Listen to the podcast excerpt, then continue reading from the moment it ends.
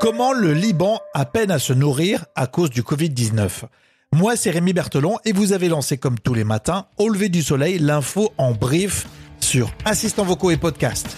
Bonjour.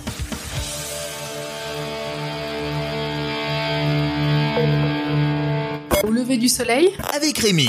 Ah, moi, j'ai arrêté de compter les jours après le déconfinement.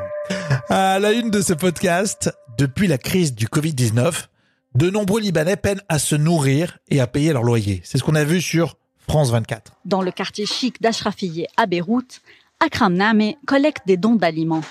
Les bénéficiaires sont des personnes qui, encore tout récemment, étaient considérées comme faisant partie des classes aisées. Vous l'avez bien entendu, même ceux qui avaient une bonne situation ont faim maintenant.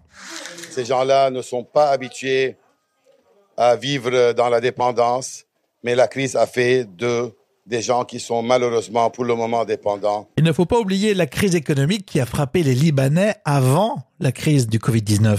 La crise économique qui a touché le Liban fin 2019 a eu des effets dévastateurs. La devise nationale a connu une dévaluation de 60% en juste 8 mois et les prix ont naturellement flambé. Et écoutez concrètement justement où est-ce qu'on en est au niveau économique? À l'heure actuelle, un cinquième de la main-d'œuvre du pays touche la moitié de son salaire Certaines personnes ont tout bonnement perdu leur emploi et un tiers des commerces ont mis la clé sous la porte. Le replay est à retrouver sur france24.com. Partons maintenant aux États-Unis. Il y a une habitante de Détroit qui est dévastée. Elle a perdu plus de 30 amis à cause du Covid-19. Elle s'appelle Marsha. Elle a 65 ans. C'est une personnalité importante hein, de la communauté noire dans la ville de Détroit.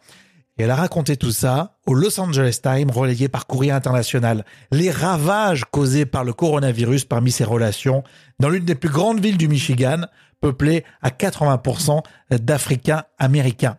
Et puis enfin, c'est un petit peu plus drôle. Euh, un Américain a inventé Margaret. Alors Margaret, euh, c'est un robot capable de comprendre Donald Trump. On est d'accord, le président américain est parfois un peu difficile à suivre. Eh bien, des chercheurs tentent aujourd'hui d'utiliser l'intelligence artificielle pour mieux décrypter le personnage. C'est Bill qui a eu cette idée avec les services d'un expert en informatique titulaire d'un doctorat en apprentissage automatique. Et désormais, Margaret, ce robot, analyse tous les mots de Donald Trump et visiblement, ça passe bien, il comprend.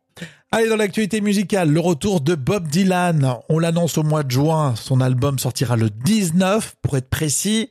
Le premier single est déjà en écoute, il s'appelle False Prophet. Et si vous lancez tout de suite au lever du soleil la playlist sur Deezer, vous écouterez le nouveau Dylan. Et ça fait plaisir. On est sur les enceintes connectées. Ok Google, quelles sont les dernières infos au lever du soleil?